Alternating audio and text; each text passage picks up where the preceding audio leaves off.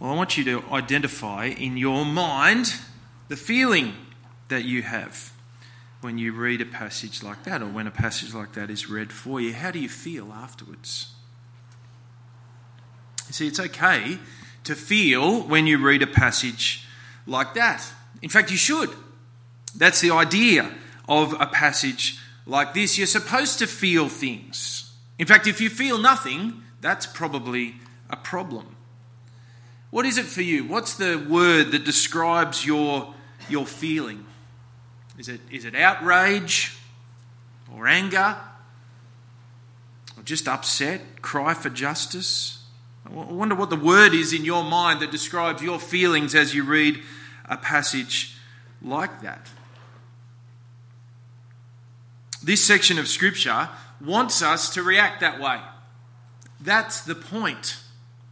We should be outraged. We should be angered, upset, crying out for justice when we read a passage like this and the next two chapters.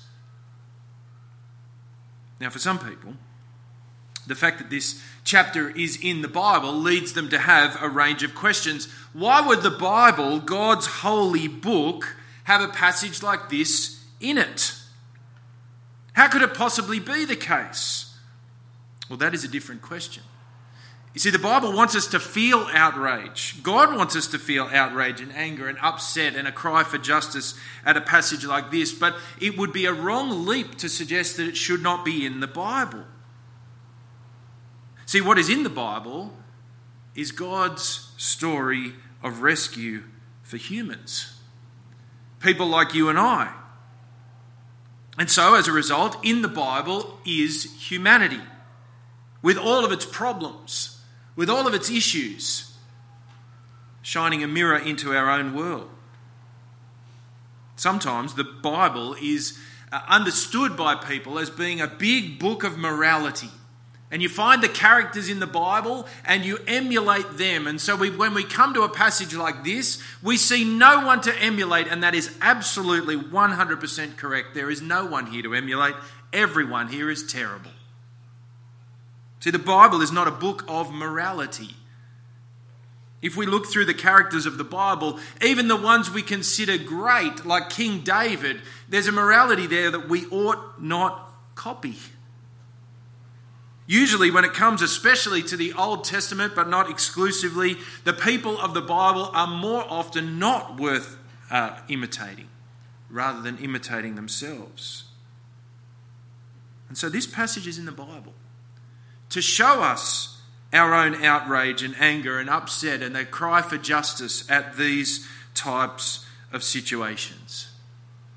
And chapter 19 is close to the worst passage you'll find in the description of human nature. Having said that, chapters 20 and 21 aren't a whole lot better. This morning we're going to look at all three chapters and we're going to see what this means for us in our day and our age. And you might like to ask a question because there's a lot going on here, and uh, uh, there's a lot that you might like to ask about. So, slido.com this morning, there's already a couple of questions there, which is great. Slido.com, and the hashtag is HBSP. I'm going to pray for us, then we're going to look at these three chapters together. Let me pray. Heavenly Father, with these words uh, that Chris has uh, read so well for us, we ask, please uh, that, uh, uh, that, that you would help us to understand what you have to say through this passage this morning. And we recognize that your word is telling us here that this is an outrageous situation, not something we uh, should look to to emulate in any way, shape, or form. It's teaching us something else. And so we pray that you'd open our eyes this morning to see what this passage and the chapters around it are telling us so that we might heed your warnings and see your grace. And we ask it in Jesus' name. Amen. Well, importantly, this passage starts and finishes in the same way. It's bookended that way, and it's very important for us to notice it. Look at chapter 19, verse 1. In those days, when there was no king in Israel, and so it goes on. And if you flick with me in your Bible to the end of chapter 21, we see the same refrain with an addition. In those days, there was no king in Israel Everyone did what was right in his own eyes. The narrator who's telling us this story bookends the story of a horrific, uh, of a horrific occasion with this reality. For the rest of the time, the narrator more or less stands back and simply gives us the information.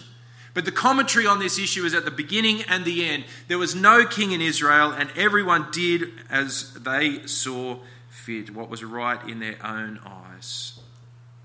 This is a picture, these three chapters, of life without God as king. This is a picture of life without a human king to restrain the sin of the nation. This is a picture of human life with self actualization self centered lifestyle. It's interesting, isn't it? We're brought up to think that way. We're brought up to think of ourselves as being the center of the world. And this passage is a danger to all of us who think that way. And so we begin the passage in chapter 19 and verse 1, and we meet a Levite. This Levite, supposed to be a holy man of God, was sojourning in the remote parts of the hill country of Ephraim, verse 1 tells us and he took to himself a concubine from Bethlehem. This Levite had an unnamed concubine who is also referred to throughout the passage, you might have noticed, as his wife. Why both? Why wife sometimes and concubine at other times? Well, I think the narrator is trying to show us uh, that this woman was actually his wife. But the way he treats her is, well, like a concubine and even worse. However, in verse 2, she's not great by herself to begin with. She starts as an unfaithful woman. Verse 2 says she was unfaithful to her husband, and so she runs away from the household and back to her father's house. And her husband pursues her and meets her at the father's house. And then there's a long section in the first part of chapter 19 about how the father is very hospitable here. Please stay for another day. No, please stay for another day. No, please stay for another day. And every day the Levite gets up to leave, he says, No, no, no, please stay another day. See, what we notice here in the case of the father is a great sense of hospitality. Hospitality towards the Levite and towards his wife, the daughter of the father. Now, why is he so hospitable? Why is he over the top in his hospitality? Well, most likely it's not just because he's kind. Most likely he's hoping that his daughter will not receive the cultural punishment of the day for unfaithfulness in marriage, that is, death. And so he's going over the top with his hospitality just to make sure that his daughter will be okay. You surely can't hurt my daughter if, well, if I'm going to treat you so well. But we'll also see that the hospitality is a contrast to what they will find just a little while later. Well, finally, the Levite and his wife are allowed to leave, and they come to the city of Jebus, or what we know as Jerusalem. But in those days, Jerusalem wasn't the place where God's people met, it was the house, it was the place where the Jebusites lived. That's why it was called Jebus. And it was getting late in the day, and they contemplated going into the city of Jerusalem and staying there. But they said to each other, No, why would we go in there?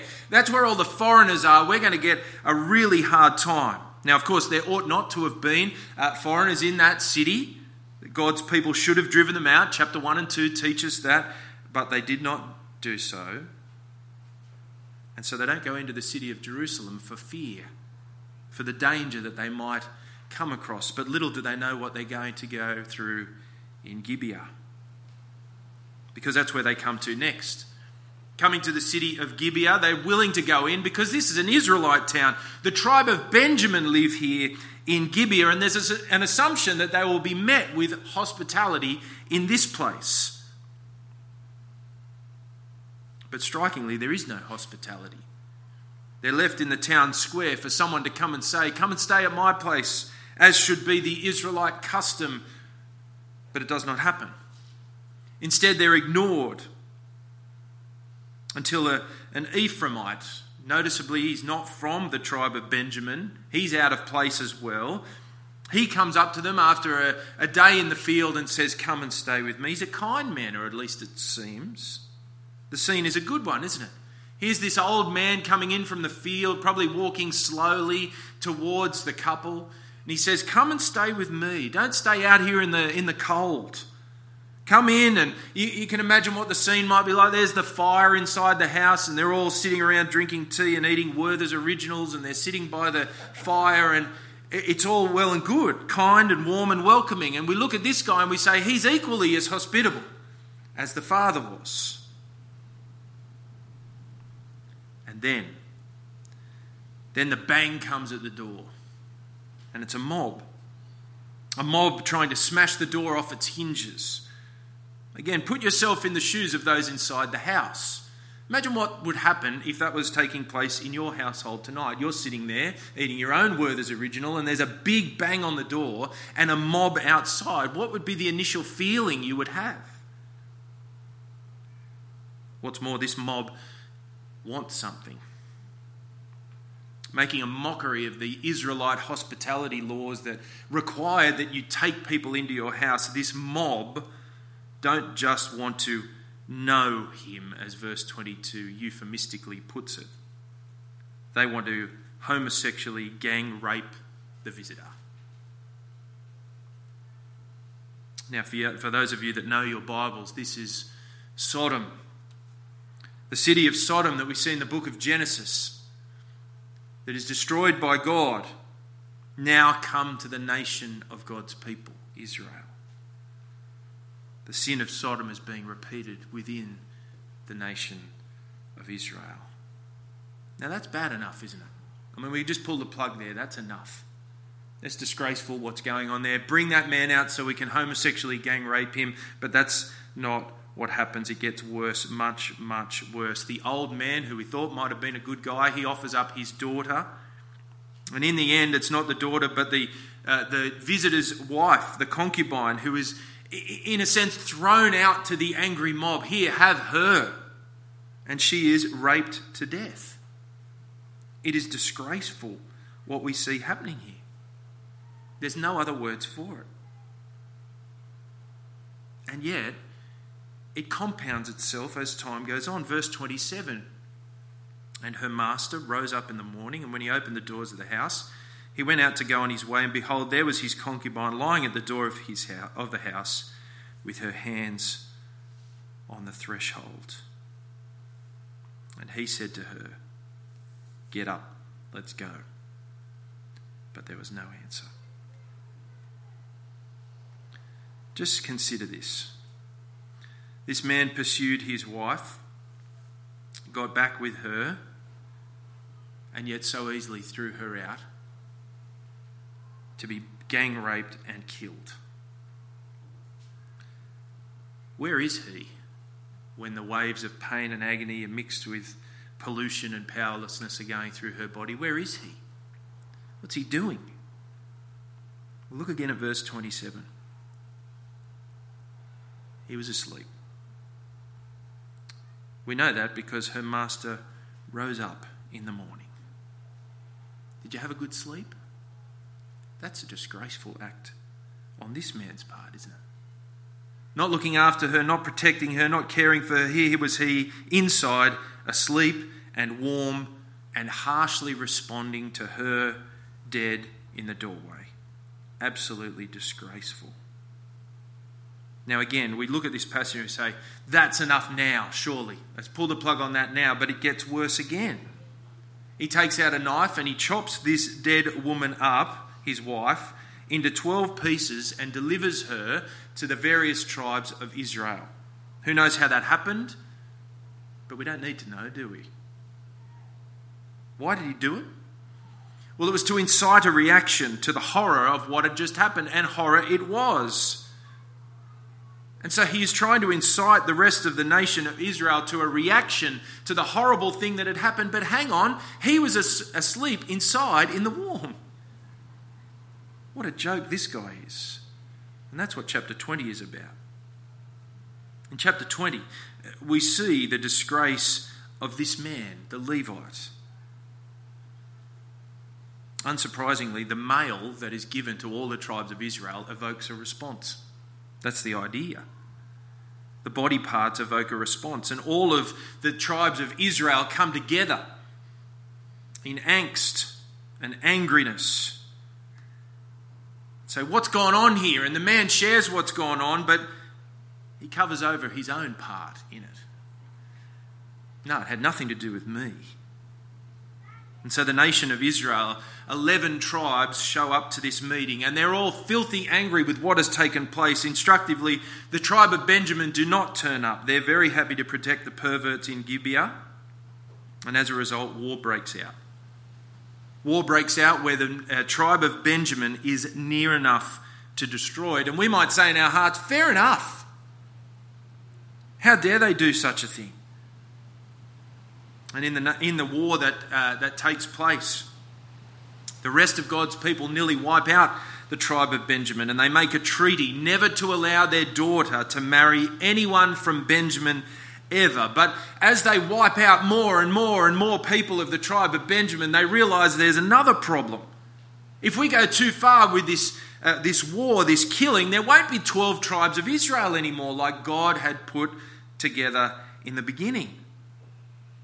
If we keep going with the destruction, the, the uh, tribe of Benjamin will be sent into oblivion and there will only be 11 tribes, no longer 12. And they realize there's a problem. Uh, the problem is there's only a few people of the tribe of Benjamin left. And how are we going to propagate them into the future? How are we going to help them to survive into the future? They've got no one to marry. And so the tribe of Benjamin will become extinct, and there'll only be 11 tribes left. And now we've made uh, our own treaty to say that no one will give our daughters in marriage to the Benjaminites, and so we're stuck. And so in chapter 21, they hatch a plan. But the plan's no good. Look at verse 10 of chapter 21. So the congregation sent 12,000 of their bravest men and commanded them, Go and strike the inhabitants of Jabesh Gilead with the edge of the sword, and also the women and the little ones.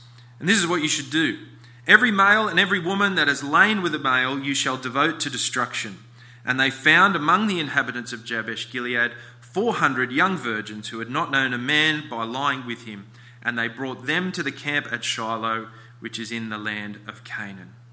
600 men left in the Benjaminites, 400 women are stolen to bring to them as their possession. But there's still 200 men that don't have a, a, woman, don't have a wife. And the rest of the tribes can't give them their daughters. And so what do they do? Verse 20 of chapter 21. And they commanded the people of Benjamin, saying, Go and lie in ambush in the vineyards and watch. If the daughters of Shiloh come out to dance in the dances at the festival, then come out from the vineyards and snatch each man a wife from the daughters of Shiloh and go to the land of Benjamin. Snatch them and run away. And when their fathers or brothers come to complain to us, we will say to them, Grant them graciously to us, because we did not take, uh, because we did not take for each man of them his wife in battle. Neither did you give them, uh, give them to them, else you would now be guilty. So, the problem of chapter 19 is murder and rape. And the way the problem of murder and rape is fixed, according to the other 11 tribes of Israel, is with organised murder and rape. It's chaos. These last three chapters of the book of Judges are a complete scene of chaos amongst God's people where they all lived by their own worldview, where everyone was doing what was right in his own eyes, where they were going by gut instinct. We still use those phrases today, don't we? My worldview, gut instinct, doing what I feel is right. And they're all dangerous phrases and dangerous ways to live. And as we read these chapters, we ought to react negatively to what is going on we ought to do what Israel did not do. You notice in the book of Judges, one of the uh, parts of the cycle of the book of Judges is that even if they didn't mean it, God's people would cry out to God for help in the midst of oppression. And here there's no crying out at all, but we ought to cry out. We ought to do what Israel could not and would not do. And we ought to cry out to God and say, What is going on in a passage like this? Lord, teach us. Help us not to avoid a passage like this. Help us to use the horror here to see what you're really doing. Help the horror here to teach us and rebuke us and correct us and train us in righteousness. So, as we finish, a couple of points of reflection. First of all, know this living by our own eyes doesn't work. We might put it this way subjectivism, or living by a subjective world view, does not work. If your worldview starts within you and comes out of you, that's the wrong place to start. That's what the people of Israel were doing, living by what was right in their own eyes, their own worldview, from within to without. It, but it does not work. We must live by a truth that is external to us and not subjective but objective. See, this is the, uh, the problem of the book of Judges. In those days, there was no king in Israel, no external rule, guide, objective at all, and certainly not from God where it ought to have been. No, subjective worldviews, doing what is right in our own eyes, does not work. This is the way Sydney lives in 2022 by our own eyes. This is the world that we are swimming in in our day to day life. These are how our workmates live, some of our family members live.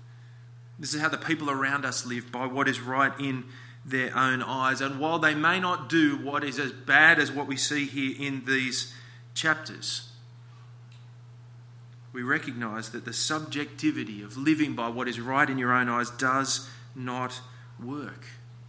If you're a follower of the Lord Jesus, you need to know this your worldview is not set by what comes in, uh, the, the, what, is, what is inside you, out through your eyes or your senses. No, your worldview is set by God. He gives you the lenses by which to see the world. And we must, we must build our worldview from His objective reality, not from our own subjective self. Secondly, this passage teaches us that moral freedom is a bondage to chaos. We actually love choice, don't we? We love choice so much. We love to choose what we do, where we go, where we live, who we marry, what job we do.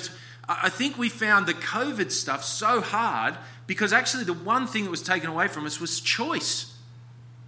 Yeah, we were a bit sick occasionally, but it was the choice that was the hardest thing. And that was the thing that we rebelled against and we hated. And actually, the worst cultural sin that you can do in 2022 is to remove somebody else's personal choice. Because we love freedom the freedom to be able to do what we want, when we want, in our own way. But freedom posited that way is a curse. Be careful what you wish for. Freedom, by which we mean in our culture the ability to choose what we want, when we want, is not freedom at all. Think about this in regards to parenting. Do we teach our children that we want to open up the world to them and give them every choice and every possible opportunity? I think that sometimes. I want to give my kids every opportunity in the world. But do we? Or are we just widening their choices so much that we're asking them to live in a world of chaos.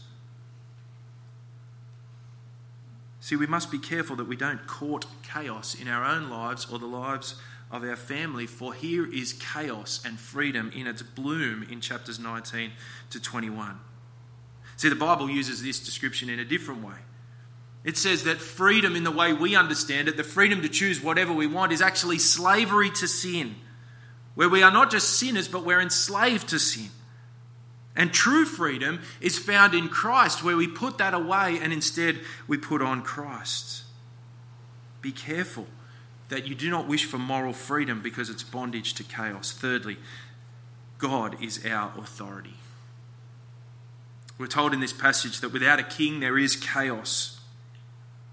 And as followers of the Lord Jesus, we do not live by a subjective worldview or freedom to decide what we decide, but we are ruled by God in His Word, and that is for our good.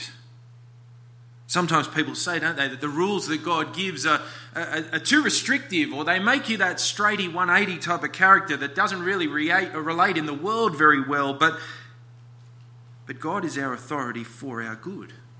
He rules us by His word. It's good for us to have a king over us called the Lord Jesus Christ and to listen to what He says to us, lest we court chaos ourselves, we must listen to Him.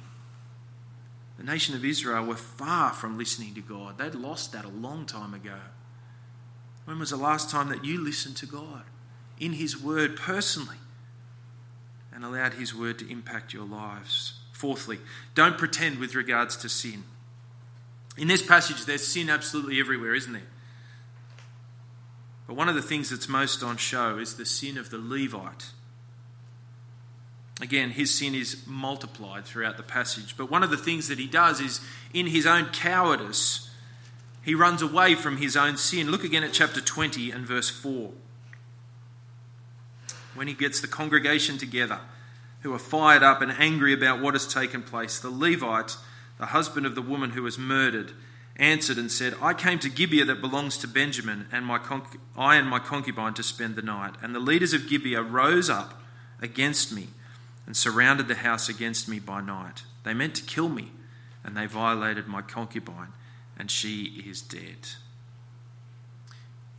Do you notice what he left out? All of his own responsibility.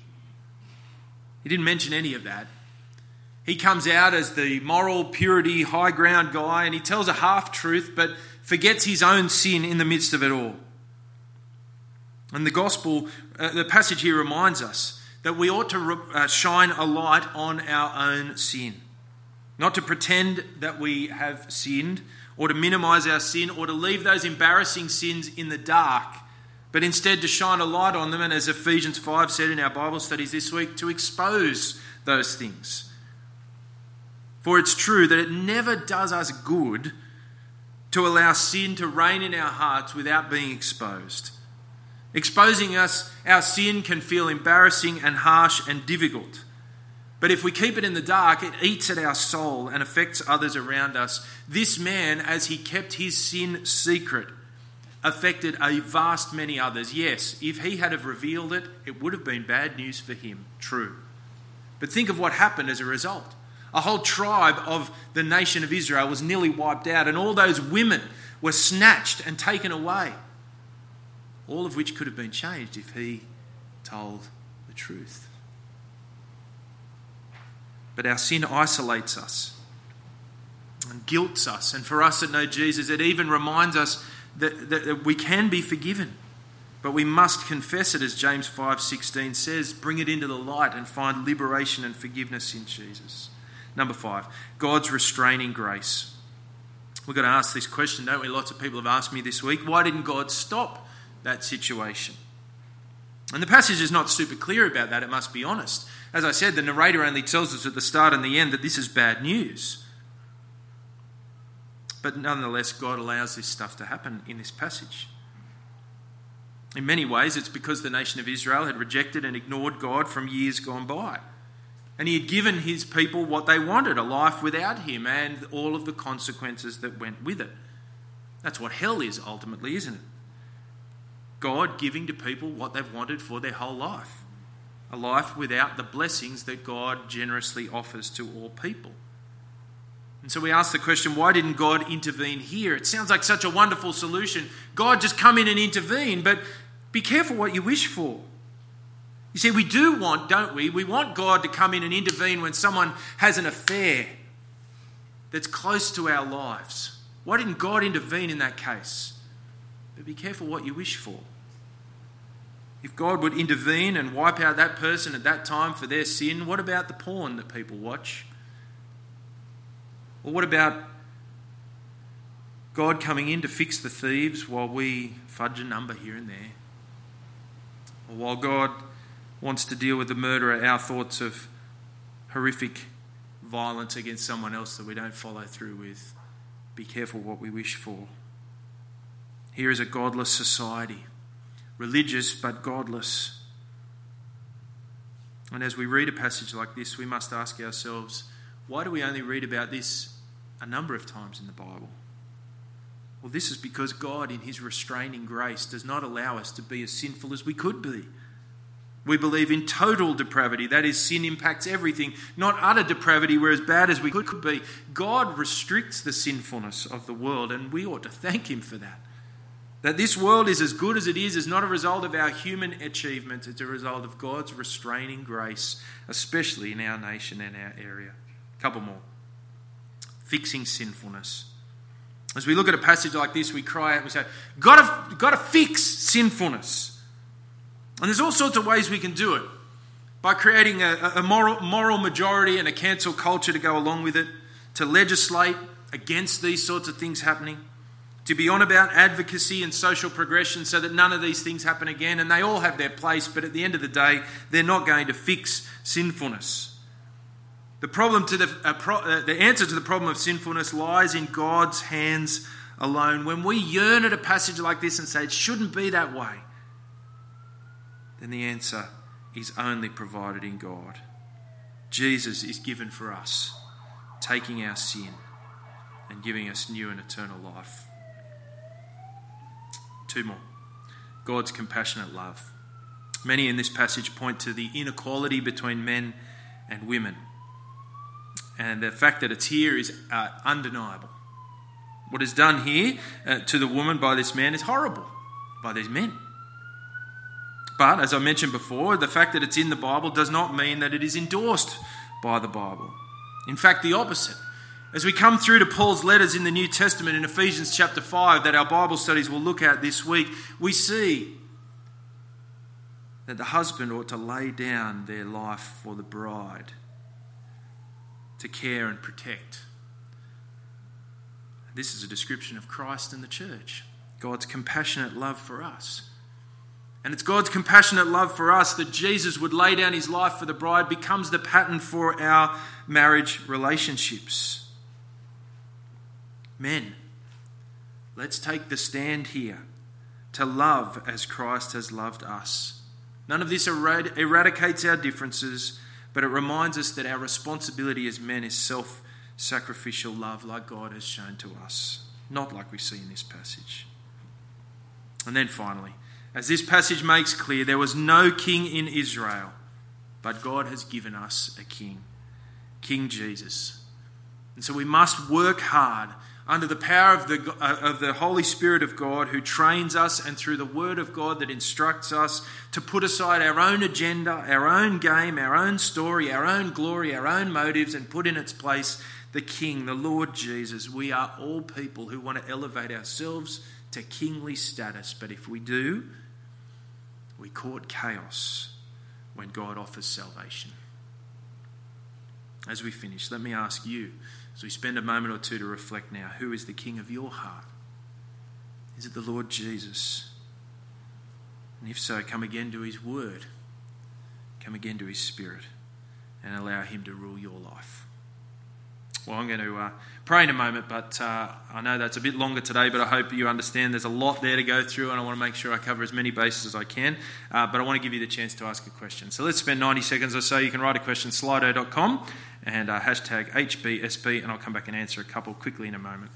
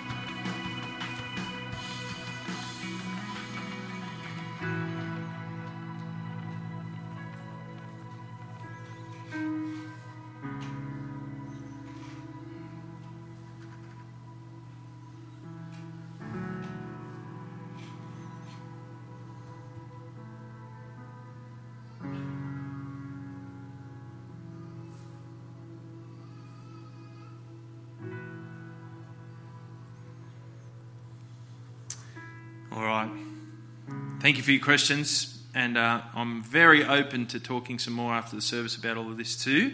uh, but a couple of things that are here. First of all, we point out these passages, but glance over our own. Uh, abortion, greed in work and money, not loving our neighbour, child slave labour uh, to make our iPhone and the World Cup. Uh, yeah, I get what that's what that's coming at. I I um, uh, tossed up the idea in my own mind in this talk to bring before you some of the things that happen in our own land that we do turn a blind eye to, let's be fair, in different areas of, of, uh, of life. And then I thought, well, that I could share a whole bunch of with you, but they'd be unnecessarily salacious to add to what's also already salacious in this passage. But we just need to, read the newspapers to see that that's the case in our own nation. Uh, and yes, um, we should be outraged by those too. Um, and, uh, but that doesn't diminish the outrage of this passage. It should be there, uh, outrage on all counts.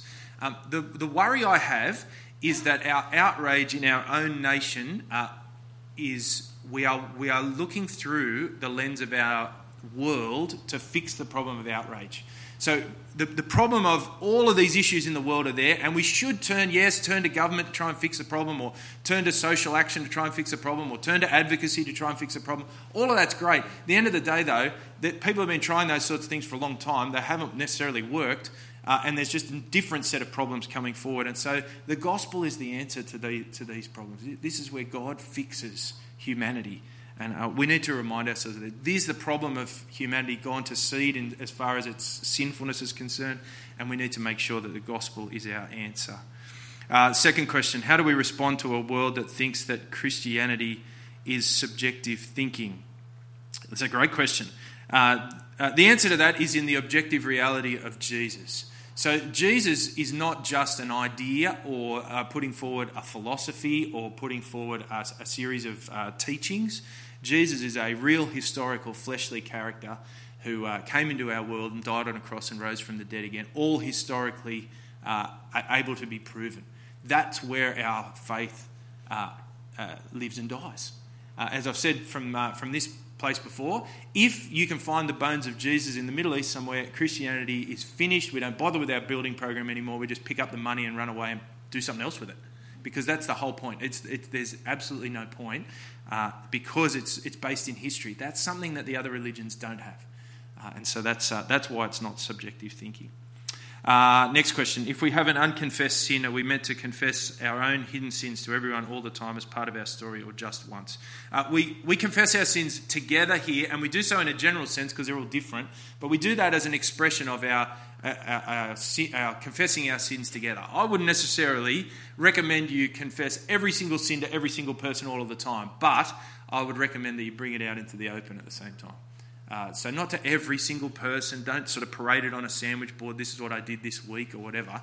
But if there's not a few people that you're sharing those things with, then that's a problem uh, because we are to confess our sins to one another. James 5, verse 16, we are to confess our sins to each other. Um, final one because it's connected to the last few that are there. Why is there such little regard for women? And then this is carried over into the New Testament how can that attitude be tolerated today?